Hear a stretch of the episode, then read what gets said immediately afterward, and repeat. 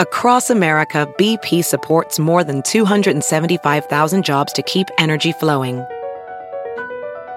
Jobs like updating turbines at one of our Indiana wind farms and producing more oil and gas with fewer operational emissions in the Gulf of Mexico. It's and, not or. See what doing both means for energy nationwide at bp.com slash investing in America. Welding instructor Alex DeClaire knows VR training platforms like Forge FX help students master their skills. There's a big learning curve with welding. Virtual reality simulates that exact muscle memory that they need. Learn more at meta.com slash metaverse impact. Let the word go forth. Fool me once. Are you fired up? I'm not a crook. Are you ready to go? Shame on, shame on you.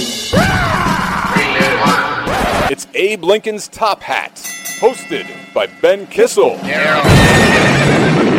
Fool me, we can't get fooled again. Don't sneak a Santos past me, fucking liberal. Yeah, poke spider sense just went off. All right, ready to go. Welcome to the show, everyone. That's Marcus Parks. I'm Ben Kissel. We're joined by Jim Poke. Hello. Uh, this is great. Let's talk about some Brooklyn justice, or should I say misjustice. Uh, of course, former uh, Brooklyn DA, um, Old Man Hines, Charles Old Man Hines. He's currently being investigated for what two hundred thousand bucks in campaign funds gone wrong. Uh, It is a He- million dollars. It's a million yeah, now? Yeah, million million dollar larceny rap that he's uh, wrapped up in right now. Oh my goodness! And then he's also uh, he's involved in this scandal involving the very uh, stereotypically named detective Louis Scarcella. Yeah. who definitely seems like uh, Johnny Depp should be playing him in a movie at some point. Put on some weight. But uh, let's talk about this Scarcella guy. Now he's being investigated for fifty-seven wrong conv- uh, convictions, right? Fifty. Yeah, yeah. Fifty yeah. of them right now. Yeah, yeah. And one dude just got released. This uh, David Rentna character. Yeah, David Ranta. He served Ranta. 23 years in prison for uh, allegedly shooting a rabbi in the face uh, during a robbery gone wrong. Right. But he didn't. No, he did not. No, no. But somebody shot the rabbi in the face. somebody definitely. We got to shot find the rabbi. face shooter. He's still on the loose. No, there was a 13 year old witness, the only witness to the crime. Uh, this kid was 13 years old. old. He said he was uh, extensively coached by this guy, Scarkella. Hmm. And uh, there was actually, no, there was one more witness who said that he got a good look at the killer's face. And he said that Ranta was 100% not the guy who shot him. Not the guy at all. And you have his 13 year old witness, and this is a. I don't trust him. A 13 year old, as a defense attorney, Jim, the only witness you got is a 13 year old kid. It's a- I mean, it's a weak case. it sucks, right? I mean, witnesses are usually terrible, and then you get into child witnesses, and it's it gets even all the worse. Although I guess it would be easier to coach him and kind of tell him what uh, what you want him Oh, to of say. course it would. I, I mean, but that's therein lies the problem. Because Right. coached witnesses, when they're not telling the truth, never do as well. I I actually just cross examined an eight year old the other day, and she was obviously coached whenever she didn't know the answer to something to say, I don't recall. Right. And it became this absurd piece of testimony because she could recall I mean, you know, two or- mostly irrelevant things, but all these significant things in the particular case, she couldn't recall. Yeah. And I, I mean, it just it came off so coached. But she's 8 Mm-hmm. you know, so maybe she couldn't recall. Yeah. That's not bad. Very possible. So that's usually what these detectives do. They get a couple of witnesses out there, and uh, do you think in a defense ta- uh, case like this, like a detective will go up or a prosecution case like this, and be like, "Do you want to stay out of trouble, thirteen-year-old kid?" Then testify against this, uh, testify against I this have dude. no doubt. I mean, it's it's funny to me to watch the general public react to this because this has been going on, nudge and a wink, looked the other way for as long as I've been a lawyer. yeah, I mean, it's uh, you know we is un- it technically illegal to coach a witness? well, it's not technically legal to prep a witness, but yes, to coach a witness to say things that didn't happen. That's that's incredibly illegal, and actually for a prosecutor or for the police, it's even worse than if I did it Okay, because then it's a crime. You know, if I did it, it's just me suborning perjury, and you could try to charge me with perjury. I wouldn't be the perjured party, but you know, you disbar me. But if a prosecutor does it, it's actually misadministration of justice. I mean, it's really federal issue because they don't just represent the person, the victim of a crime. They represent the people of the state of New York. Every indictment is the Right. people of the state of New York. So it's basically like sort of cheating the people out of justice is the idea behind it. so you're in court, you got sweat on your brow, you're acting all matlock, and you got an eight-year-old sitting there on the defense or on the witness stand. Um, and you know she's being coached. She's saying things that are put into her brain uh, that she didn't that didn't happen. Can you just scream? She's being coached. She's being coached, and like end the whole thing. No. You can't. You can't I mean, bring you, it up. You'd have to really have some. Oh, I mean, you could certainly bring it up, but I don't know what would come of it. Mm-hmm. yeah. You know, I mean, I, what I what I'm planning to do on this particular trial is when we get to the uh, closing arguments, I'm going to really hype the point about how she remembered nothing significant and yet was so clear in her details of the most irrelevant of things. Meaning, this you have to infer from that that she was coached and that none of this happened. I have other evidence that she was coached too, but Yeah. You know, I mean, you- it's a big accusation then. Uh, yeah, it is a big accusation, but I mean, it sounds like in this particular case, they can prove that this happened. Uh, You know, look at. You know, we had Howard Greenberg on the cr- New York City Crime Report a couple weeks ago, and he used a term that I've really adopted now. I I hadn't heard it before; I had my own term for it, but he called it police mandarin. You know, it's it's basically, in my opinion, it's straight perjury. It's cops Yeah. perjuring themselves. I mean, for example, every drug found in a car was found in plain view in the center console. Every Sure. single time. They write that down.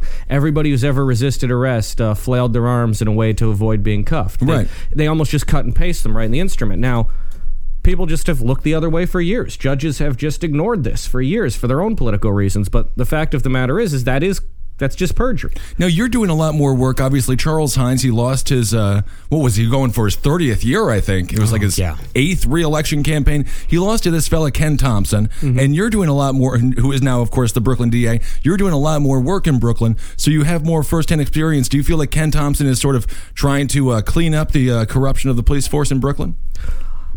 he probably should.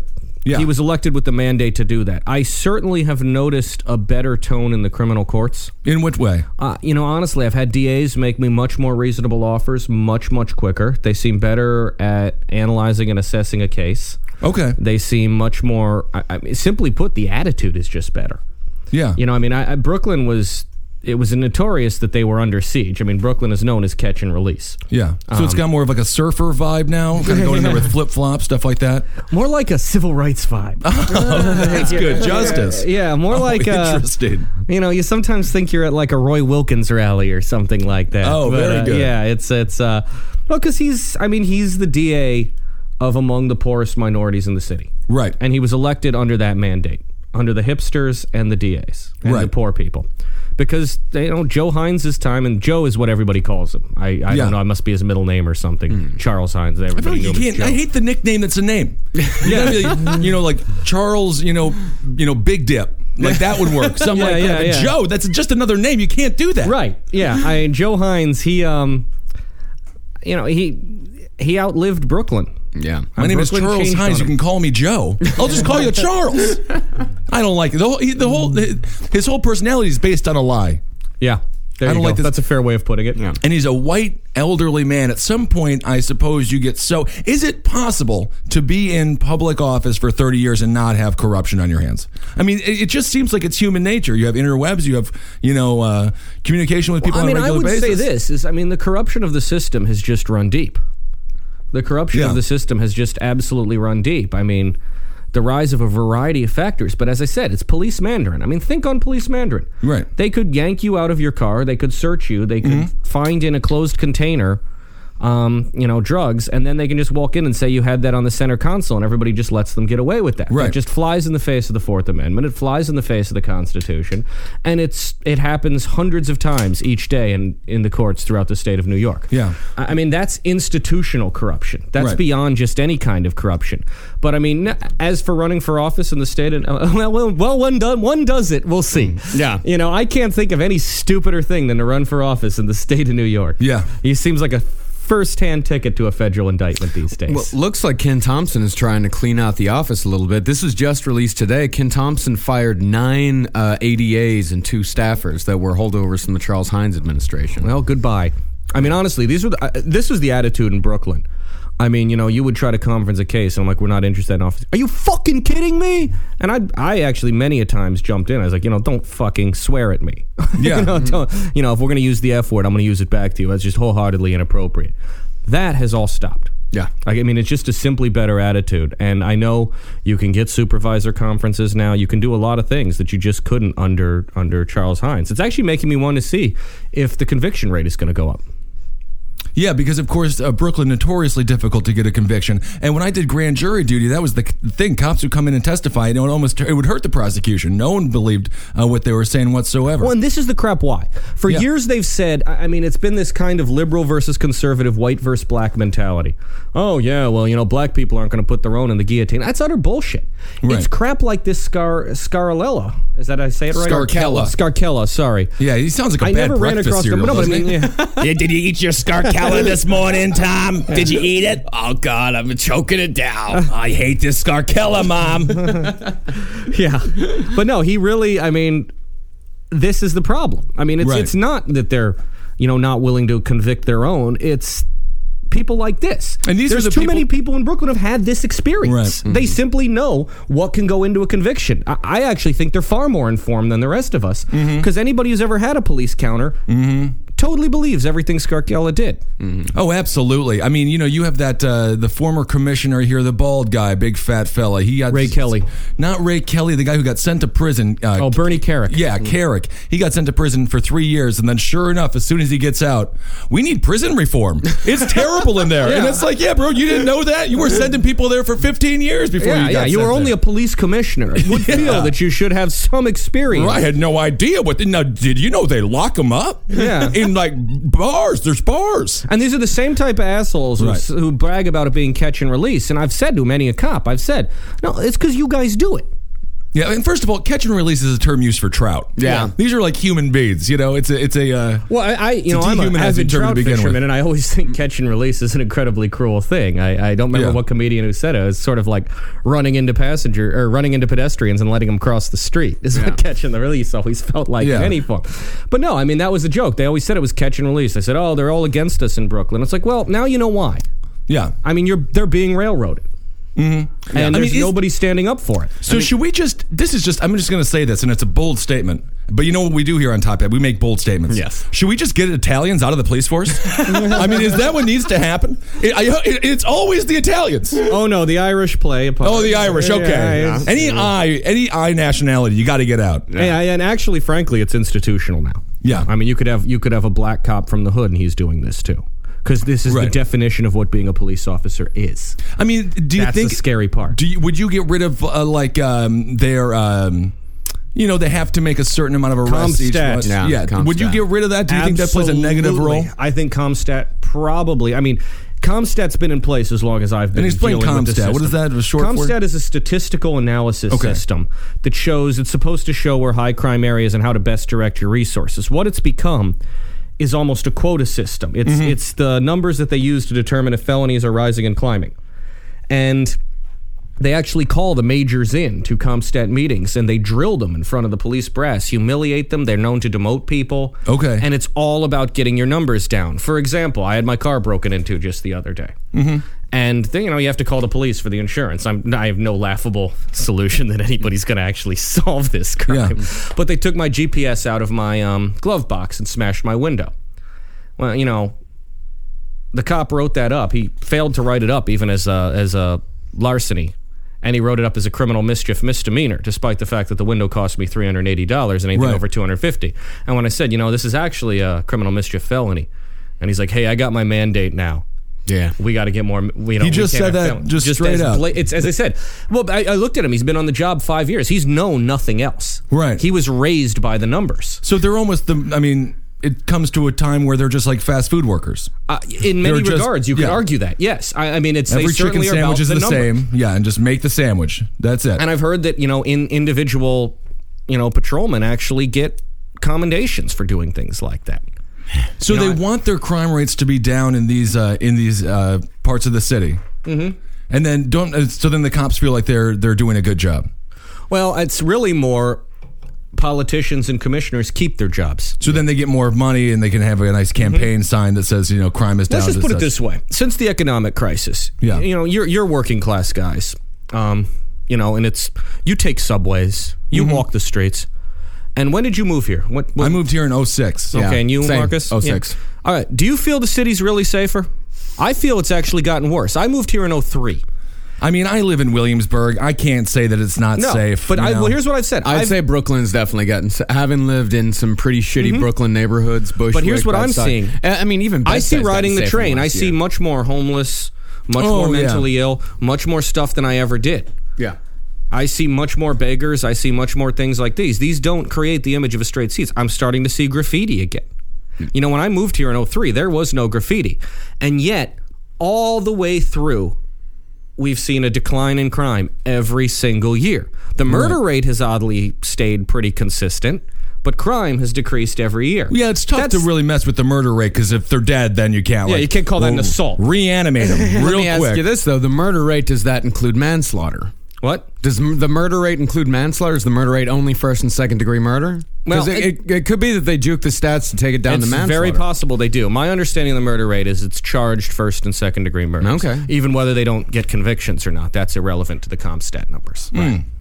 So, do you think the major problem with the corruption is the not reporting of crimes or the over reporting of crimes? I, I think the problem with the corruption is just systemic. It's both. Yeah. It's the it's the they don't really teach people how to establish probable cause. They don't. They just say, look, it you find drugs in that car, we'll give you the language you have to say when you go to court. Right. You know, they, give they them- Mm-hmm. did all re- they repeated the exact same stuff. That is very very true. Every time they would come in and testify. Yeah, you. was I mean, you saw it scary. in what one week in grand jury, two weeks, two yeah. weeks in Two grand weeks of jury. hell. Holy Lord, it was I mean, you awful. should see. I mean, you should. Uh, half of my cases, uh, they you could actually just interchange the names for what they actually write on. Right. And it's and you know here's the thing. We I have a case out in Nassau where two police officers just yanked a guy from a car and beat him. It was caught on camera. Two of my guys were arrested by those guys. And weeks before I saw that video, they said the exact same story to me. And you know, you you're always mistrustful to a certain extent of people Right. in the system, but I mean when I hear the same stories year after year after year and they're exactly the same, you believe them. And what do you regardless of who's telling them. Now, is this no, this is going to be in Nassau County? That was in Nassau, yeah, the Low Judas arrest. Oh, okay. Is it now? Have you ever uh, been able to get convictions on cops? I feel like there are tough ones uh, to get sentenced. Uh, wherever you are, I I mean, you know, Brooklyn's actually one of the few where you can. I Yeah. Mm-hmm. mean, Nassau, God no. I mean, Nassau. See, here's the real problem. Even though it was caught on camera, I guess you're in the middle of this case. Now. yeah, yeah. I mean, it's it's um, I mean, you know, they're going to charge him. He'll probably plead to something. You'll call that a conviction. But I mean, I'd be interested to see if that went to a jury, if a Nassau jury would convict. Because here's the unwritten thing. Right. What I- and there's there's an answer to what I'm talking about with this police mandarin. Nobody really cares. About the people who are being arrested and abused by the cops. Nobody doesn't. I, people out here like the crimes going down. They hear that they think I'm going to vote for Bloomberg and because he's going to keep Ray Kelly there. I mean, Ray Kelly left a very popular man among the voting population.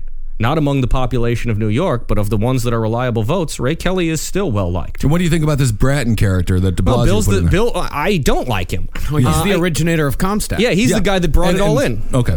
I mean, he's he's pretty much the the the spokesperson, poster child, founder of it. Yeah. you know, and he was, I you know, I that to me when when Bill De Blasio appointed him, that just proved to me his progressive agenda is just a complete sham. Right, right, right. It's just it's just to get votes. Yeah, if you want a good representation of uh, of Comstat, at least I mean I've asked Jim about this. Uh, the Wire, Excellent Uh, episode. yeah. Yeah, Excellent there's- season on Comstat. yeah, It's, third season I believe, best season of the show. yeah, it's really. Um, I'll contest that with you, but um, but uh, anyways, um, Fight, fight, yeah, fight, yeah. fight. I like the fourth, but um, anyways, um, no, but that is an excellent example of what a Comstat meeting is, and they do a very good job of what effect Comstat has on policing. The problem they're going to have now is if you ever did take a progressive reform, you have entire forces trained under Comstat. They're going to have no idea what to do. So they're just brainless drones. I mean, yeah, I mean, that'd at be- this point, it almost feels like we might as well just have machines be our cops if it's all standardized uh, stuff anyway. If I, I it's mean, all- look at. I would think so. I mean, you see, uh, you see occasionally like a large indictment on a major ring, but they're even really you don't really see the major rings. And I mean, usually it's like some twenty-four-year-old who got really busy. So what and do those are all made with undercover buys. That's all they do. Yeah. So you have someone like this. Uh, how many people do you think are in prison right now? Let's just stick with New York in Rikers that are innocent. That are innocent. I'd say ten percent. Ten percent. Ten. It's hard to say. Innocent's such a weird word. Yeah. Uh, Um, innocent. I mean, Now, look, how about we say not guilty? Uh, yeah, not guilty. You're probably looking at a bigger number. I'd say probably a quarter. I'm certainly not guilty of what they were charged with. Sure. And I mean, you know, I mean, look at my drug example. Nobody's going to really deny they had the drugs on them. Right. It's how they accumulated them pursuant to a search that's the real issue. Right. You know, and that's so I mean, are they guilty or innocent? You know, I mean, it's like they're clearly guilty of possessing drugs, but should they have been found guilty? Absolutely not. They should have never been able to find those drugs. And you know, those are the secures and the things that protect us as people. Right, right. Those those raw. I mean, people get like, "Oh, well, you know, all's well that ends well." Well, yeah, except for you know, when you're pulled over and pat down, they find you have a colostomy bag. You know, it's a pretty humiliating experience. Or, you know, they take your phone and find out who you're talking to, who you've had pictures of. I mean, these are grotesque invasions of people's privacy. And they're able to do that. They can just grab your phone whenever they want to. Well, no, not really. But who's going to stop them? Right. And who's going to believe you unless you actually have it on camera or you have some sort of witness that's above reproach? Right. So in Brooklyn, you're saying that, like, I mean, just to say, like, the in Brooklyn, they're less likely to trust the cops. But say, like, Manhattan, they're more likely to trust a cop's testimony. It depends. Manhattan is a very unusual jurisdiction. yeah, it seems like it. Brooklyn, I mean, Brooklyn's got the perfect storm for not trusting police now. You've got a lot of like minorities Yeah. who live in neighborhoods that are being unduly targeted. Right. And then you've got the white hipster crowd who vote with the minorities, if not live among them. You know, um, Right. you know, that's that's Brooklyn. I mean, Manhattan, you've got those do-gooder intellectual liberal types. You've got the minority neighborhoods, but you've also got a lot of the you know dyed in the wool victims of these alleged crimes. So Manhattan goes either way. Queens is much more conservative than Brooklyn. Queens, you get a lot of the sh- store owners, homeowners, shopkeepers, the traditionally conservative suburban type people. So you have someone like this rent a case, and you know this this is the guy who the prosecution said did it. And regardless if you're on the jury, um, I guess he's just now he's just become a symbol of somebody who shot another dude in the face, and they just have to send a message. Well, I mean, I think juries in general are inclined to think the guy sitting there did something. Right. I think that they Do you all think ha- that's because they come in in shackles and they do that whole thing? I mean, Well, this they're guy not- did the have perp walk. All they're that not supposed to nonsense? see that. Right. A jury's not supposed to actually see them in shackles, but I think that they feel that if it's gotten this far, that something must have happened. And this guy did have a record. He was a, a petty criminal, nothing horrible, but he did have uh, some priors. usually the wrongfully convicted have some priors. Yeah. You know, usually they really do. Um, it's unusual though. You know, If they that- don't. that they don't. But yeah, I mean, and and I don't, you know, I don't really know too much about the facts of Ranta's case. Yeah. I do know that it sounds like he was very innocent from people who I opinion I trust on something like that. And yeah, I mean, I'm the not sure if we 13-year-old's talked about this on the testimony- last one though, but have you you've had a couple of people who you felt were innocent Yeah, and they were found guilty. uh, I had one that was found guilty. And how long? And what was that case for? It was it was actually for failing to register as a sex offender. Oh, okay. and the guy had clearly registered. But then the DA really went on this tango to make it seem like he she basically altered the indictment and the judge allowed her to do it to make it seem like he hadn't complied with the other conditions of his sex offender registry which that DA was actually later fired for doing things like this. Oh, okay. And swept under the rug. Um, we had the under conviction. the re- rug. oh my, oh my god! I can't believe it. the judge is sweeping this under the rug. Yeah, it's like I guess Instead uh, of having these cartoon characters being under the rug. prosecutors. Yeah. yeah, that's weird. but uh, yeah, um, I um, you know, they they kind of they let her resign. Oh, they allowed her to resign. They allowed her to Why aren't resign. these people prosecuted? Why aren't prosecutors who cook the books, who put people falsely in prison for years, ruin hundreds of lives in a, in a career? Uh, why aren't they prosecuted? I'll tell you exactly why. They hold the keys to the kingdom. yeah. They know where the bodies are buried. And if Yeah. you put that kind of pressure on them, they're taking the whole ship down with them. Yeah, because no that's one's why- clean. What's that? No one's clean. No one's clean. I mean, look yeah. at all the, just the stuff I talked about, which every prosecutor in the office has handled a case in which drugs were found in the center console. Mm-hmm. And then you prosecute one for doing something wrong, she's going to start talking to anybody who will listen. Right. Let me tell you about manufactured evidence. Let me tell you about this. Let me tell you about these witnesses. Let me tell you about how I know police are lying. Blah blah blah blah blah. Suddenly, you know, you've got a rat ship. Everybody's fleeing. And, So it's just fear. It's just fear of the whole thing crumbling down. Mm-hmm. Yeah. you know, I represent an escort agency. Oh, okay. uh, Can I get a discount? yeah, right. oh, please. They'll probably charge me. I double if can't get a discount. Oh, come on, Pope. so, uh, no, but anyways, and uh, you know, the madam said she's like, "Look, I'll tolerate a few petty arrests of my girls here and there, a few prostitution charges. Sure. I don't mind paying lawyers; it's cost of doing business." She says, "They ever did a targeted strike at me?" She says, "I'm taking everyone with me." And so she sort of got her little black book, sort of a Heidi Fleiss type situation. Yeah. Cops have come to her, got blowjobs for a couple of years and things like that. Cops, senators, prominent actors, TV personalities. I mean, this is a good agency. Right. Um, they're an annuity. I mean, they're going to you know, pay for my retirement someday. Oh, that's But, uh, great. Yeah, um, but uh, Yeah, get you a couple of girls to go with it. yeah, yeah, yeah. yeah, Julie's pretty open minded. That's not bad. But yeah, I mean, it's it's that's the thing is is that that's that's your answer in my opinion. That's why I think nobody really ever does too much about it. So that's why I guess the removal of Hines and now uh, Ken Thompson coming in there to take over that sort of uh, led to a breath of fresh air. Obviously, those nine folks just got let go, those ADAs, Mm-hmm. and uh, and now this uh, Scarkella is uh, under investigation and stuff like that. Well, Hines But is has his he- own problems too. I Oh. Well, mean, Hines is the. Hines has uh, some big problems. All right, what are some of these? Yeah, like he's uh, being investigated for uh, using one million dollars Yeah. of seized drug money to pay for a consultant for his failed campaign uh, for district attorney. Yep. I don't- wasn't the consultant Barry Kamens or Barry Kamens was involved as the consultant. yeah, Now, yeah, Barry Barry- Kamens, he's this judge that you were telling us Uh, about. J- yeah, Barry Kamens is a very prominent judge in New and he York wrote State. books and stuff like yeah, that. he, I mean, he wrote the manual on search and seizure that I use. Okay. um, fairly regularly, as, as men, many others. He lectures at colleges. I think uh, you know you're somebody when you have a wiki page. Yeah. Oh, he's got definitely. his own That's wiki what I was- page. we were talking about it. Ladies and gentlemen, who listen to the program or all all the shows here on Cave Comedy Radio. Get us a wiki page. I mean, I don't know how we can't have a wiki page.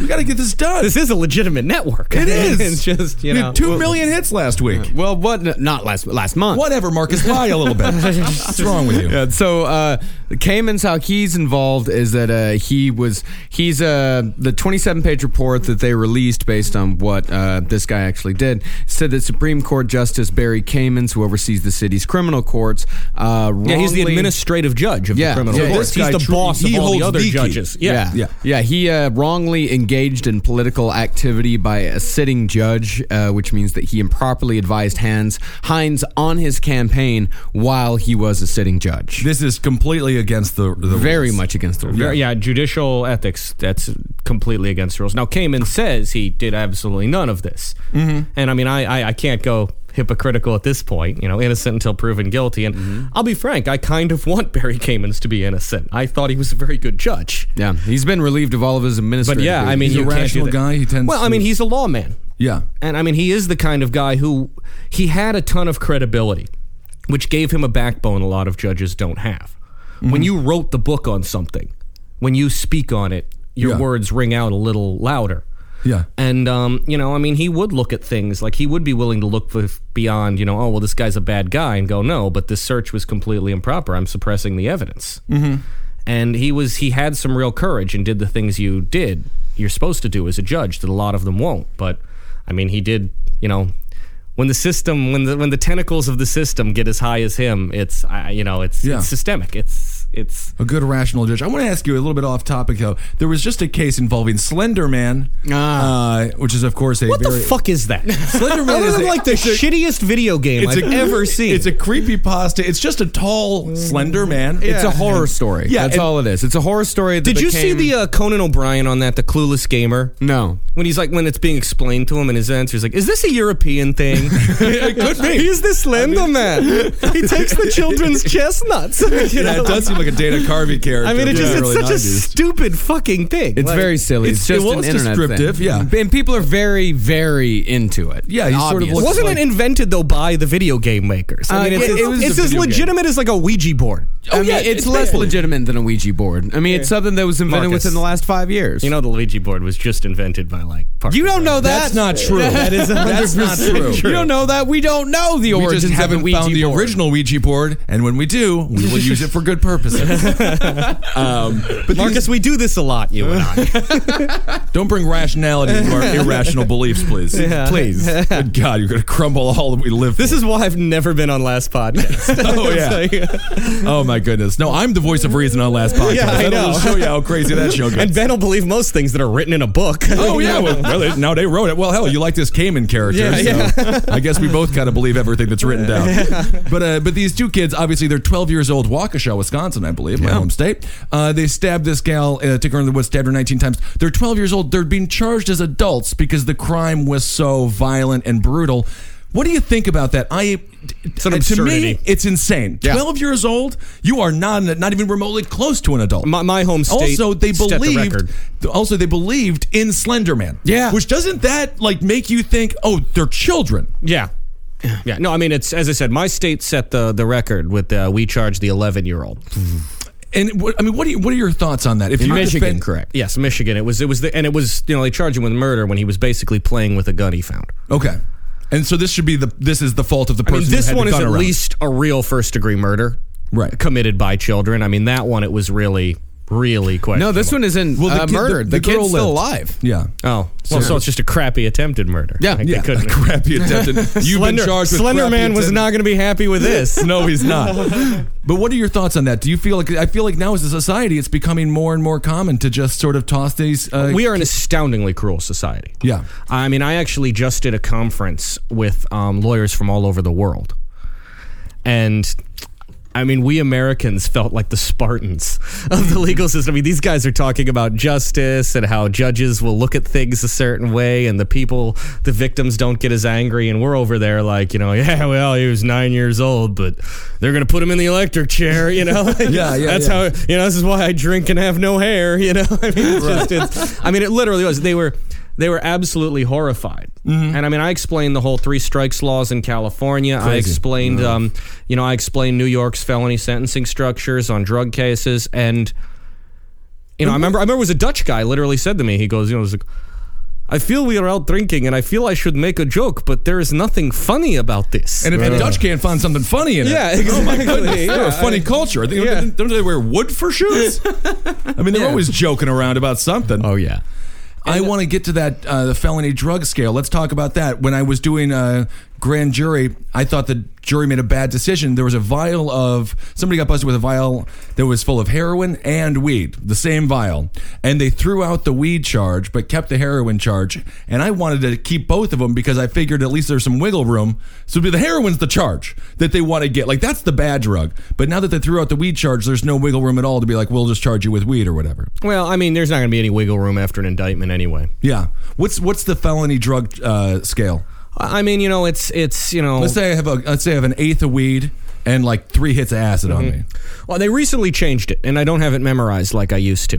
But uh, you know, I mean, you know, you have a prior drug offense and the sale of a one-on-one, uh, you know, sale of less than an ounce of crack cocaine of Yeah. any of any quantity of crack cocaine can lead to a two to twelve sentence. Right. And I mean, now here's really where it becomes very offensive. Um, sale of crack of any kind is considered a B felony. Okay. Now, the other B felonies are attempted murder, gang assault, um, rape, robbery, attempted, you know, as I said, attempted murder, Right. um, second degree murder, kidnapping, arson with total destruction of the building, and the sale of any amount of crack cocaine. Any amount of crack, Which means you now have a B felony committed by thousands of New Yorkers on an absolutely, probably hourly basis. and every if not deli that daily. size uh, sells five hour energy as well, Well- because it does the exact same thing. Crack is it just keeps you awake. Well, no, but cocaine, it's very different. Right. The sale but of I think cocaine the is a Obama much adminis- lesser. I think Eric Holder changed this law though, didn't he? In the feds. Oh, so not not uh, on Yeah. the state level. No, New York. New York just altered their sentencing guidelines to Okay. make it a little fairer. But um, you know, you can you can do alternative sentencing in a lot of ways now that you couldn't previously. But no, I mean that's that's that right there was always the absurdity of the quote unquote Rockefeller laws. Yeah, what do you think about these? Uh, what do you think about these privatized prisons and uh, the uh, the coincidental um, uh, war on drugs and the uh, the crack epidemic of the eighties? Do you think the CIA put crack in the streets? No, but I you know I certainly think that the privatization of all things up to and including private prisons. The people that invested in private prisons really saw an opportunity. Yeah. I don't think it happened any conspiratorially way. I think that crack developed organically and people found a way to make a ton of fucking money off of it. Yeah, and uh, you know, I know you work on immigration immigration law as well, uh, and that you know Obama has deported more immigrants than any other president before. And I also found that a lot of the uh, immigration detention centers are also private. Almost all of them are privately run, to my Yeah. understanding. I mean, they get $75 a day from the feds. Well, what about this? and they're also uh, labor camps as well. Yeah, I mean, Oh, that's of why course, there's it's all the slave Well, once you get labor, down yeah. south, up Yeah. here, they're just holding patterns. Yeah.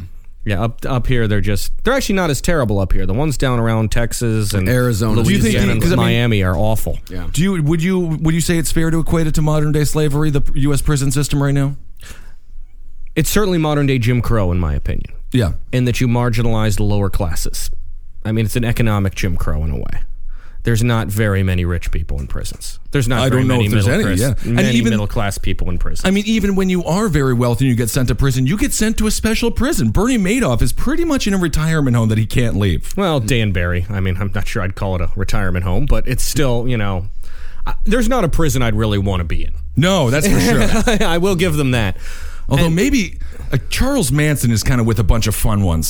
Charles, he's literally it's like a it's like a it's like a Marvel supervillain compound. It really is, and Yeah, he's a actually, like Supermax, right? Yeah, it is yeah. Supermax, but Like- occasionally they get together. Can you imagine just be a fly on the wall with conversations that they must have had? Yeah, because you got like a couple of the September 11th guys. You've got Mm-hmm. like Ted Kaczynski over there. You've got, I mean, uh, your last podcast should broadcast from there. Oh, it'd be yeah, great. yeah, it'd be you know. California Supermax or Colorado Supermax? I- It's like it's whatever the Colorado one is. I don't know if Manson's in that. I think California has their own kind of lesser version of it. Yeah. where they have like you know Ramirez is in there and like Or all was. the yeah or was yeah Ramirez was in there and you know Stinking that whole place up with his terrible yeah, breath. yeah, Green River or something like that. Yeah, of I mean, course. so, but uh, yeah, no, the privatized prison. Well, I mean, you know, we had a great example of how it can go horribly, horribly wrong in Luzerne County, Pennsylvania. What was that? That was um, it was a private juvenile facility. Okay. yeah, you've been you So were they're involved in making- this case. I, I actually, yeah, I was. Uh, So I these was- people are making money off of sending children to prison, like that Yes. Eh, movie Sleepers to some degree. to some degree, yeah. Yeah, only I mean, on a much. I mean, you had people who were posting nasty things about a teacher on Facebook, Right. Getting sentenced to ninety days. Unbelievable. Yeah, yeah. yeah, Let it, uh, give us the Yeah, details. please. of I mean, this case. basically, know there you were there were two definitely- judges, Carnahan and um, Civarella, and they were investors in the company that built the brand new juvenile facility. Oh my. And um, it turned out they were actually getting kickbacks from the people who ran the juvenile facility to give kids, children, longer sentences in juvenile facilities. I mean, this is up. On, this is on par with Jerry Sandusky. This sounds like a child sex. This ring is this almost. is it's horrible, is what it. I mean, one kid committed suicide rather than face going to the place. Yeah. I mean, inappropriate. He was he was wild. And, and what, this is a proven case, and these judges have been Yeah, prosecuted. I was actually asked by um, a reviewing committee to find out how this happened. You know, how where were the lawyers? And I, you know, before I even investigated, I said, I, I guarantee you I know what I'm going to find. We all have to live in the community. You know, no lawyer dares go challenge a political institution of a sitting judge and expect to keep his career. right. And uh, that's really very much what happened in Pennsylvania. It was it was really a terrible scandal. It's I mean, you talk to the people who had to live through something like that. And yeah, and you know, and then actually they worked out a deal with Civarello and Carnahan. Um, I think they were going to plead to eight years, and the judge just berated the prosecutors. The judge he ended up before he says, "You- "You're out of your mind." Yeah. What did they end up getting? I think twenty. I think one got twenty seven and one got like twenty nine years. So it seems like some justice in the case happened. I mean, people are suing them, but I mean, it's useless now. Right. and how did the, how did this case come to light? I mean, how did the power structure Uh, get what broken? really happened? was is I believe it was the girl, the Facebook girl. I think she was a famous. She posted something about like saying this tea, and it was really something absurdly innocuous. Right. It was something like you know we should all like not do our homework this week just to show this old bag, you know, Right. something like that. Very typical. Yeah. yeah, and just the sort of crap you'd say in the schoolyard and never do. Yeah. I mean, I never did my homework. I showed all those teachers. Yeah, exactly. And uh, and look at it led us all here today. I'm Um, doing a podcast for free. Please, I'm Yeah. testimony to what a straight C student on athletic scholarship can accomplish. I mean, it's, you know, but um, it's um, you know, and and yeah, I mean, I believe actually what happened was is sh- her father just couldn't live with this, and he contacted a chapter of the ACLU. Great. And the ACLU took a look at this and was like, "Well, I wonder if they're you know they I think they actually said it's like I don't think I mean it just sounds like he went a little nuts, but we'll see what we can do."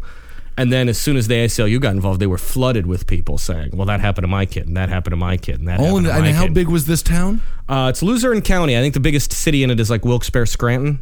That can't be that big. Yeah. Oh. I mean, it's not that big. It's it's uh, you know, Wilkes-Barre and Scranton are you know they're cities. I think they're like hundred thousand people or something Right. like no, that. hell no, man. Wilkes-Barre is uh, five hundred sixty-three thousand. Five hundred. but yeah, I mean, Yeah, Is that big? yeah. Damn. Well, it's a million dollars. Yeah. I mean, well, that's But this actually really just- scary when you think about it's it. terrifying. Because that's a city that's a half a million people that this happened in. Right. So it's enough you can get a good group of kids in there and, you know, kind of fly under the radar for a little while. I mean, this is uh But think about this: it's, it's the old drug companies make a make a ton of money marketing a disease, not the product. right.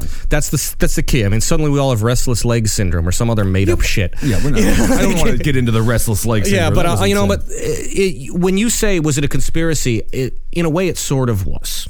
I'll give you this: it's you'll know that as America went more privatized in things like prison, you see that sentences get longer and harsher. Mm-hmm.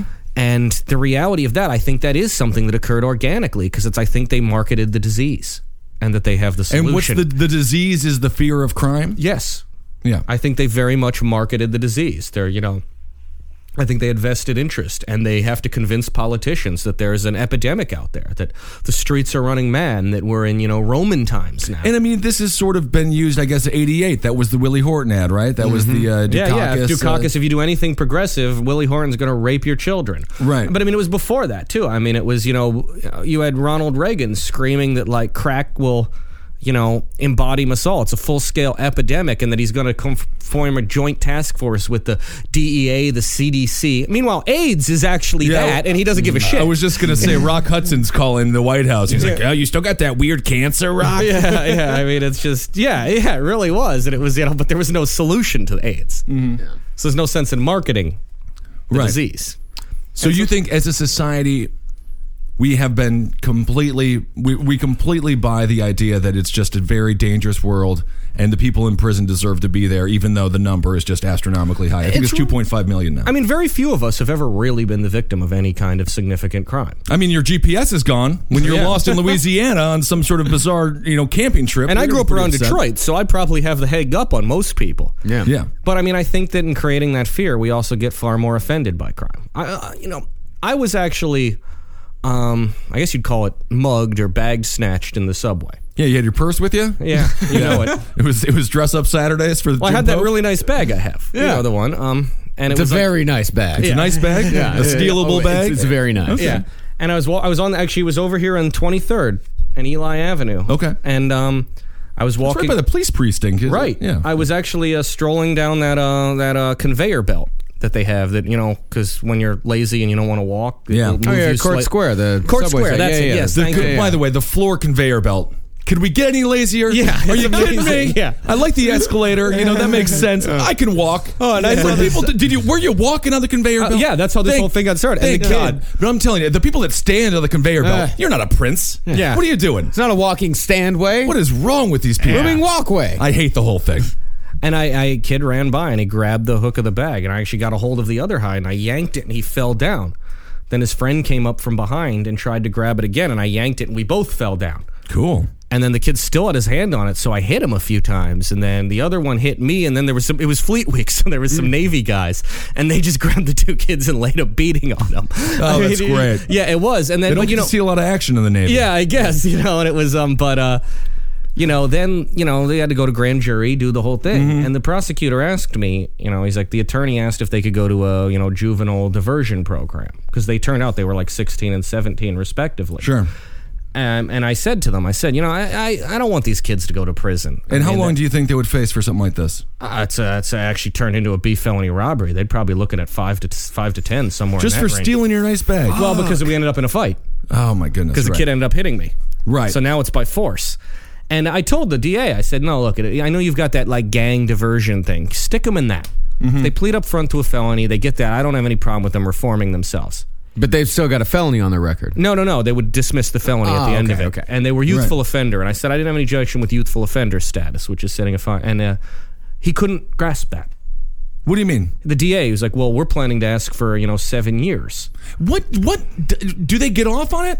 Do they not realize these are real? I mean, seven years. Again, we've been here since 06, so we're coming on what our eighth year, ninth Eighth, year coming yeah. here. And you imagine the amount of work that we've had to do just to get to the position we're in now. Seven years is a huge amount of time. Well, I I mean, mean, s- co- don't you learn your lesson in a week? Especially because you know you figure they go in at sixteen and they come out at twenty three. And they come out bigger, badder, meaner. If they ever get out, because you got to have a fight in prison, then they charge that with a felony To go and do it again. yeah. To go and do the same thing again. A- And to me, it just seems stupid. And- But honestly, the DA, it took me a while to finally say, I was like, look, I, you know, if you're going to ask for those kind of numbers, they're going to want a trial. I'm not showing up. Yeah. subpoena my ass. And then I'll walk in and I'll tell the jury the same thing. I mean, this is ridiculous. Yeah. I don't see any need to charge these kids. And I don't think most Americans have that view of crime. Right. I think I think most of them Not would- so compassionate. My partner didn't grasp it. I She mean, was if like, you I look want a at- felony for certain. I mean, I guess if you look at the public's perception of the death penalty in most states, I mean, that's all you have to see. Yeah. Is that the if people are down for the death penalty, that just creates a culture of fucking revenge. Like, we need revenge as much as we can possibly fucking get. Oh, and let me also throw just this is, this is a side note. liberals, I'm sorry, the death penalty is legal. You think it's legal? You think I, the- I have the no state doubt should it's be legal. able the to, uh, Constitution execute? refers to it at no less than four places. I just feel like they got to do it right. Like Well, I that mean, that's- poor dude who died in, of a heart attack. He died of natural causes Yeah. on, on, during a death penalty. I mean, that's not good. well, I mean, my issue with the death penalty is is that I know how the system works, and that actually turned me anti-death penalty. Yeah. No, I, I, I'm, I'm, Yeah. I'm, I've been against the death penalty. I think forever. And I, just mean, don't it's know no, if the it's no state should moral do it. thing, but legal, it is legal. I what mean, are your it's thoughts on clearly in the selling- con- Yeah, it's- you think it's legal, constitutionally legal? Absolutely, it's it's it's referenced as I said at four points that you can take it away. You can take away life, liberty, as long as you use due process of law. Right, but the but the due process of the law is completely flawed, though. So That's the real problem. That's the problem. Yeah. What do you think about solitary confinement? Mm, it's, uh, it sounds like it sucks. Yeah. Hell on earth. Uh, yeah, I mean it's. Well, it's it's it's ironically I did a little research and it turns out it was started by the Quakers Yeah. as a humane thing Yeah. to reform people.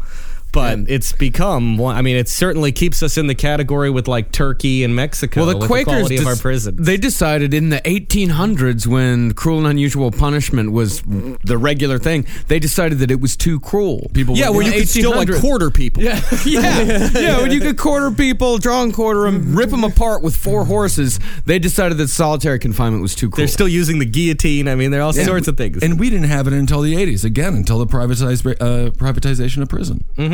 because it's much more expensive to house somebody there. Have you ever known anybody who was in solitary confinement? Oh yeah. And uh, what do they? Uh, have you ever gotten a chance to discuss how they feel about it or what their uh, emotional state is? Um, no, I I mean, I you know, I've never really talked to them directly about it. I can tell you, they are among the most disconnected from reality people I ever have dealt with. That would be by pur- on purpose. I mean, they're they're among the you know the cruelest, the what's in it for me sort of mentality yeah. of the people I have. They have no conception of an o- overarching sense of things like justice or even what they did. I mean, do you, you think? know? I mean, but that goes into like the mental health argument. Do you feel like the most people uh, that are in solitary confinement, they have? I mean, these are not the sharpest wits around. Well, not a lot of them, but I mean, you know, Mumia Abu Jamal has been in solitary for decades, and he seems pretty smart. Who is this guy? He's the uh, he was the guy in Philadelphia who writes a lot of books. cab driver that was uh, that supposedly shot uh, a guy during a robbery. I think he did. You think he did? well, I know. I think he shot the cop. Oh yeah, he yeah, cab driver shot a cop. That's what. Yeah, it I was. think- And I a think lot he of people probably say- did shoot Rage the Against the, cop. Machine wrote a lot of songs about him. Oh, Yeah, he, he became a real liberal folk about. I think he probably did kill the cop. Uh, questionable as to why. Yeah. I will say this though: one of the reasons he's still in jail is because he kept using his whack job friends as attorneys. mm, Yeah, you don't want to do that. and, and and and getting irate. And a lot of his books are about how he wasn't allowed to use his own attorney. And I'm like, well, the guy you brought in wasn't really an attorney. He was some guy who called himself John Africa. you know? Right, right, right, Just, right. You know, but you know, he's kind of there on his own volition. But um, you know, but yeah, I mean, he seems smart enough, and and I think that I think it's a twofold. I think it's a way to kind of punish the mentally ill, and I think it's a way to Yeah. punish those we find the most offensive. I think if you're already like Damian Eccles as well, West Yeah, of Memphis course. Three, you know, he spent a lot of time in solitary confinement. And yeah, he came out and he's, I mean, of course he's got his Blind as a problems. bat. Yeah, blind as a bat. You know, wrote a book, uh, and he still has his wits about him. But He if at least you're- was a celebrity in there. Yeah, he was exactly. And famous in- so is uh, Mumial. Uh, Right. Yeah, yeah. It's he's also a celebrity too. Central Park Five. Yeah, they these people are celebrities. They get some interaction, but these other guys, they don't get any. You know, There you was say a they're big, uh, disconnected. you're unplugging these people from Yeah. humanity completely. There was a major hunger strike that got almost no press that had prison officials beyond terrified. yeah. Um, I think there was like uh, ended up being like 44 or 45 Where was this inmates. at? Uh, it was all over the country, but I think it started in Colorado. I, and I may have my facts wrong. I think it actually started among the Aryan Nation types, Okay. um, but then it spread to the other gangs. Yeah. So their swastika tattoos were getting all drippy and stuff, Uh, Yeah, yeah. and just not looking good. Well, I mean, it was. It got almost Bobby Sands style, Hmm. where some guys, you know, they when by the time it ended, they actually had to, you know, have doctors brought in to figure out how they were going to renutritize these guys. what happened? I mean, do you feel like is there anybody worse than a prison guard? You know, I have to say this, and this is going to sound very different. My experience with prison guards has generally been positive. but you work with a lot at Rikers, I suppose. I work with a lot at Rikers, and I work. I mean, there- Rikers. Rikers is probably the worst of them. I work with a lot in the suburban counties, um, you know, like Nassau and Suffolk, and I find most of them have grasped the very dire situation they're in, In where what they're way? gross, where they're where they're almost outnumbered six to one. right. and I, you know, unarmed most of them too. And Yeah. you know, flies with honey is I find most of them are easier to deal with than a lot of other actors in the system. Yeah. Um, and that's I mean, they're you sort know- of low level in the system. They're sort now of you can see how very quickly it could turn bad. Yeah, Oh yeah, I mean, everybody, there was just Hmm. the case in Rikers where the prison guard sodomized the dude. I mean, it happens all the time. I, I mean, and it's it's and I mean, I do. I, I actually feel like I would give them a little bit of a pass. Cause you know the guy who I guess he like starved to death. No, he uh, overheated or Yeah, he ba- something. they baked him. yeah, they I- baked him. I mean, the guy's asking for help though. He's But see, obviously here's the thing: boiling hot I've in there. walked down those aisles, Yeah, and everybody's screaming for help. I mean, they are in need of help. I mean, they- You But know, you're talking about a county jail here. I mean, what do you think is the difference between the county guys and the federal guys? Uh, you know, once again, I've had much less experience with federal detainees, but Right. um, I, I do have to say, once again, I, I find the guards, at least in dealing with me, Mm-hmm. um, I've had a much better experience in dealing with a lot of other actors in the system. But as I said, I can see how it can jump really bad, and I can see how it's Oh, yeah. uh, it's a it's a grueling place to work, and I can see how to attract the less than stable among them. Yeah. I mean, I don't understand a person who would ever want to do that as a career. No, I can't imagine that either. That is insane. to I don't me. even like to Clock- visit there. No. yeah, No. and I do it enough. What does a prison smell like? Um, sweat. That's it. It smells like sweat. Um, the holding pens at the courts are the worst because they smell like sweat, urine, bad baloney, insanity, you name it. Mm, baloney though. No, but that's what they give them to. That's what they give 'em to keep over baloney and a little carton of milk. Oh, so they really I've want never them been to able to eat perspirate. bologna the- in seven years. Oh. I smell the holding pens every time I see it. And they put people in these pens. They put them in the stand-up crates and things before they get, uh, you know, before they go out to trial and Mm-hmm. stuff like that. I mean, do you think they have to be that shackled? Do you think we need to have these people, uh, you know, really just treated like cattle before murder? Yeah, no. I, I mean, I, I think It's overkill, right? I think it's really a lot of it is ridiculous overkill. But I mean, you know, it's it's liability, I suppose, and realistically, it's it's. I mean, it's liability, but it's also those things can be manufactured and sold. Absolutely. Uh, and Right. so, of course, you get the people who make the rules, you know, are getting money from the people who make Let's the just put it equipment. this way. It's, In I mean, it's a Nassau different County- form of the military industrial complex. right. In Nassau County, they're all complaining about having to wear bulletproof vests because they're uncomfortable, hot. the defendants. No, the the court officers The court are all officers. bitching about having to wear bulletproof vests because they're uncomfortable, they're hot, and they're court officers. When was the last time there was an attempt on the life of a court officer? It was like in Georgia in like '94 or something like that. Right. But when I mean, mean, of I'll tell course, you- Mm-hmm. I decided to find out why they had to do it. Of course, some like contractor who's related to a judge got a hold of a ton of bulletproof vests and he had Mm. Right. to sell them. And so, I mean, it's it's literally that plain. We just It's redid just- the phone system Oh in the my New York God. City courts because I found out like some brother of some high-ranking OCA official opened a phone warehouse. some company. dumb shit son-in-law married some dude's daughter and he's just Yeah. like okay what are you into okay less padded seats all right fine every courthouse now now uh, less to padded have seats. padded seats, yeah. we're I doing mean- 75% less pad i don't know why we're just doing it now Interesting side note, you know who at one time was uh, making a ton of money off of prisons? Who? Bob Barker. really Bob Barker had a company that provided like toilet paper and napkins and God. things like that. wow well that- you didn't that's win how- that on the price is right like, yeah, I, I actually I didn't. what, believe- what bob what didn't bob barker have his hands in spade and neutering he's Pay in and neuter your animals. prisoners. He's banging all those gals while fli uh, flipping over the numbers on the uh, on the show. My goodness! And now he's funding all the TP in prisons. Yeah, I mean, that's insanity. Oh. Marcus looks horrified. I mean, well, it's just Bob Barker's such a wholesome part of growing up in Oh, America. he's a schmuck. he's a schmuck. This is like Dick Dick Clark in the Michael Moore documentary. It's Yeah, like, oh, yeah. how did Oh, you make us hate Dick Clark? Oh Michael? man, I hated Michael Moore for that. Leave him alone. Leave Dick alone for Christ's sake. I can't even count down from ten. I mean, anymore. sure, he's made himself millions off of what's apparently bona fide indentured servitude. Yeah, it's but fine. but he's Dick Clark. Yeah. What, what would be something that could be done? I mean, how would you begin to? Uh, I mean, how do you begin to get people out of prisons once you get them in there? You know, I mean, where do, where do you? I mean, you go back to like the '70s rate of like what was it, 300,000, 350k were in there, and now obviously we're in the millions. I mean, how do you even begin? I mean, hell, mean, I Obama's think- trying to do it at Gitmo before he does it here, and I think that's what's so upsetting. Yeah, yeah. Um, no, I, I think you have to do something systemic at a very young age. With the kids, with the yeah, offenders. I think it's got. I, I mean, you know, by the time they you know come out in their mid twenties, I think you're well too late. And they're nuts at this point. I mean, they're They're gone. bona fide. They're gladiators. They can't That's what vote. those places are. They're gladiator academies. right. Actually, I think in California there was one where they were actually staging gladiator contests Yes, in they the were. prison yard. Yeah, Right. yeah. The prison guards were making bets on inmates for fights. Fight Club. I mean, it's Inmate just Fight Tina Club. Turner. Master Now, as awful Blaster as that stuff. is, it would be something worth seeing. I would. I mean, yeah. I'd feel Sure. real bad about it for years afterwards, but I think we have it. It's called boxing or UFC. I mean, you can go see gladiators fight. yeah, but those guys have something to lose. What? Oh, so you just want to Inmates- see? So you want you want Mandingo fighting, you slave owner? What's wrong with you people? Good God! Ah, the hypocrisy of American liberalism. Oh, we are so good at. it. No, I'm sorry. I've always wanted to see a gladiator fight. I would prefer the participants in it to be voluntary, but Yeah. you know, I mean, Sure. I'm going to let you uh, borrow God of the Rodeo. I think you'd love this book. Yeah? Yeah, it's about an inmate rodeo that was held at Angola Prison in Louisiana for decades. Well, that's an Uh, interesting place. Oh, in but and of this was itself. Oh, but this was yeah. actually a reward for the people. Uh, I mean, it was actually a reward, but Yeah, I remember people this. did uh, describe it. The only way they could describe it is gladiatorial, but Sure. with bulls.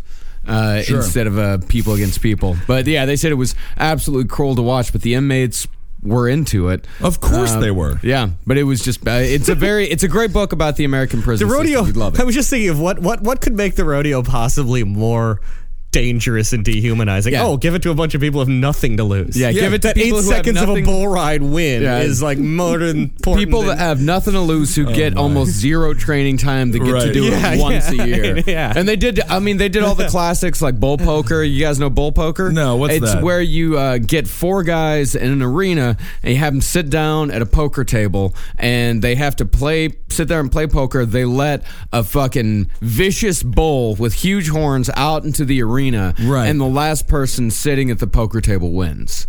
I and mean, the this bull is- just goes straight for him. So you really don't get a good game of poker. No, you don't. I've seen it done before. It's a fucking You know what's amazing? It's to me? ridi- I mean, who even comes up with these ideas? The South really has like a talent for cruelty. yeah. We're real good at it. I mean, yeah, it's astounding at how good it's fun for them. Yeah, it they're really, like the Germans. because it's like it's it's yeah it's I mean it's not only do you get to potentially watch people destroyed, you also usually have to hurt or maim an animal in the process, oh yeah. No. right. and no one is safe. No. What do you say, Jim? What do you say to a person after they got convicted of 25 years to 25 years to life or something? I mean, you just look in their eyes and you just see them just crushed. Um, yeah, And what's the? Have you ever had a super? I was watching. Oh my god! I don't even know why I was doing this to myself, but I was watching nothing but conviction videos on YouTube, and uh, people react uh, differently, Mm-hmm. and usually. Um, a lot of fainting, a lot of like freaking out, seen and then those, just and then just like still stunned shock. I'm proud to say that anybody I ever represented who had a real significant sentence, um, probably was guilty. Yeah, Every time I've ever lost, do you feel like you ever have an innocent person go? Uh, as I said, the one time, Just the one time. And you know, I've had some people who have questioned whether they were innocent, and and thank God, most of my innocence I've been able to work out to where it's either dismissed or an ACD or something innocuous for them. Um, rather than risk a trial, I've only ever done two trials on an innocent person. One was the one I told you Right. about I lost. One was the one I won, and uh, that was a touch and go one too. Right. Um, that one I was very happy with. Do those keep you up at night a little bit Um, more? Innocence is much worse. Yeah, I do totally. this fucking job to represent innocent people. That's, that's absurdity. No, it is. They absolutely do. yeah. Because if you're sure somebody's guilty, or if you know you have a good case but they are guilty, you can swallow it a little better. You did your job. You tried.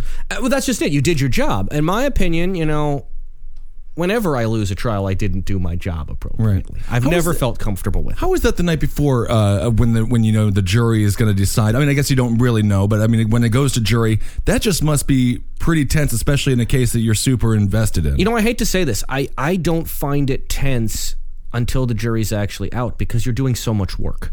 yeah, you know, I mean, that's the thing is the night before is act the night before it goes to closing statements and jury charge is my hardest night of a trial because that's the night because I don't write my closing arguments until I'm very close to the end of a trial Mm-hmm. because I think that there's things that come out that need to be included in Yeah, it like this that I wouldn't eight-year-old being, anticipate. yeah, coached yeah, and all exactly, that things stuff. like that. So I write it, but I I memorize all of them. Mm-hmm. So I'm de- and I mean, you know, I've I've given closing arguments that have lasted as long as four or five hours. wow. And um, you know, I've had to make notes on those, but I still memorize my points. And I mean, I'm I'm writing that. I'm going you know, on and on, over and over in my head. Also, the jury charge itself is usually quite a battle to actually get what the jury's going to be told. You have to argue, you have to make legal concepts, and I usually start putting those together Right. that night too. So I mean, it's I very rarely get a lot of sleep the night before a closing argument, and so that though, but th- what that does is that really precludes you from thinking too heavily about what's happening. Right. But um, no, it's when the when the jury's charged and when they're out, I mean that and it's kinda- just kind of you with your thoughts and everything that went wrong and right is really the worst part. yeah. I, you know, and it's usually they usually finish it right before lunch and like try to eat. Yeah, yeah, yeah. yeah, yeah. Just Get a go-gurt in you or And something. so then at you got least. like that. You, then you're like, you know, you're weak from because you didn't have your lunch, and then like, you know, you've got like that headache that comes from Yeah. hunger pangs, and, And the you only know, th- sandwich you got is and bologna, and, you're then like, it- I don't yeah, eat that anymore. Mm. And it just drags on and on and on, and, and you know, and it's if you How have would a, you describe that tension though? Because I was watching this Belmont Stakes yesterday, and there's this what was it, uh, California Chrome? Yeah. He was going for a triple crown or whatever. So they're all in their stocks, and uh, like that tension before the race, it's like intense, you know. Yeah. And uh, and then it was like go, and then I mean, it must be so much more intense. I mean, this is beyond sport. I mean, this is life and Mm-hmm. death stuff. When the jury finally has their verdict, they hand it to the judge, and before that judge speaks, I mean, what I mean that what is the, what's the feeling in a courtroom? Uh, it's it's. I mean, that's crowd on its feet. Yeah. I mean, that's that's that's down to the wire. I mean, that is definite. I mean, you know, there's Is it some- addictive? Uh, yeah. I I mean, obviously not for the guy who's about to go to jail or walk free, but uh, that's probably Right, the right. only time he ever wants that experience again Yeah. in his life. Because he already just had to sit through one of the most terrifying Oh. experiences in humanity a trial by jury, Mm. trial by 12 morons who couldn't get off of jury duty. You Mm-hmm. Right, know, were right. carefully picked by a bunch of people with an agenda. Um, but uh, no, it's, it is, it is, it can be addicting. Yeah. I mean, I think the trial guys absolutely love that, but it, it's absolutely crowd on its feet moment. The pageantry. You're Mm-hmm. standing, the jury marches in, the bailiff, you know, the judge comes out. Judge usually keeps you waiting for a few minutes because You he's real working. diva, yeah. Well, because he's working with his law secretary. He wants to make sure he doesn't fuck this up. Right. You know, I mean, he's doing the same thing you're doing. You come out, they, you know, does the jury have a verdict? We do. Would you please hand that verdict to the bailiff? You know, take it over. The judge reads it. They're trained, and you know, I swear they're trained in just never revealing it. I've never been able to call it from a judge. And then they go over and they hand it to the jury, and it's it's it's a very dramatic moment. Now, I mean, there's less dramatic in some. I mean, I've had some trials where they weren't cutting a deal with me. The guy was guilty. We are just trying it to see if they screwed up. Right. You pretty much know what's coming. And I mean, it's, it's certainly on those when it's like, you know, the jury's been out an hour and they're like, oh, we're back already. It's like, oh, we know what's coming here. Sure, sure. you know, or vice versa when it's just a bad case for the prosecution that happens. But, you know, it's, it's the ones where you know you did your job well when they're out forever. yeah. That means there's something really serious going on. Then you hear yelling. You speculate From the what's- jury room? Oh yeah, they come Yeah. out. I mean, I've had ones where the worst is is the Allen charge. Okay, what's the Allen? Allen charge? charges is we're deadlocked. Okay. And then the judge reads this charge based on a case people v. Allen that you have to go back in there. You have to go back in there and try again. And it's like, as an attorney, you're just kind of wanting that to be over, Right. but you know it's, you know, it can't be. Yeah. You know, So you're saying don't play poker with a judge. yeah. Very straight faces. well, I don't know. I hear some of them are some real degenerate gamblers. Yeah, yeah, yeah. I don't play poker in general. I like my robberies at gunpoint. Like, Uh, all right. Well, let's just wrap it up. Jim, thanks so much for coming. Oh, happy in, to be man. here. Uh, Yeah, it's thanks always so the much, best. man. He's, he's a smart guy, Marcus. Yes, he is. I heard he's a lawyer. Oh, All right. That's Marcus Parks on Twitter. I'm Ben Kissel on Twitter. Anything, uh, any any big cases you want people to show up to? yeah, you got any big shows coming up? yeah, no, no. If, if I get any, though, I'll, I'll, I'll certainly let Marcus know. I'll All bring right. some of If the you're, locals convicted, around. if you're convicted of a petty crime or something like that, of course, contact uh, Mr. Jim Polk. And you're we'll- convicted of murder. Yeah, yeah, If sure. You're in New York State. If you're here in New York State, if you're convicted of murder, call Mazzy and Polk at 516-280-9035. Visit us on the web at E M-A-Z-Z-E-I-P-O-L-K dot com. Uh, we also have a contact us page there. You can email me at james at mazzypolk.com, uh, 24-7 service. Well, get out there and kill somebody. um, yeah, man, I got to be your celebrity spokesperson, Marcus and I. I'm Ben Kissel. commercial. Oh, that'll be great. yeah. wants to be the cop? Who wants to be the perp? Yeah, I'm big. I'll be the cop. That sounds good. Um, all right, everybody. We'll talk to you soon.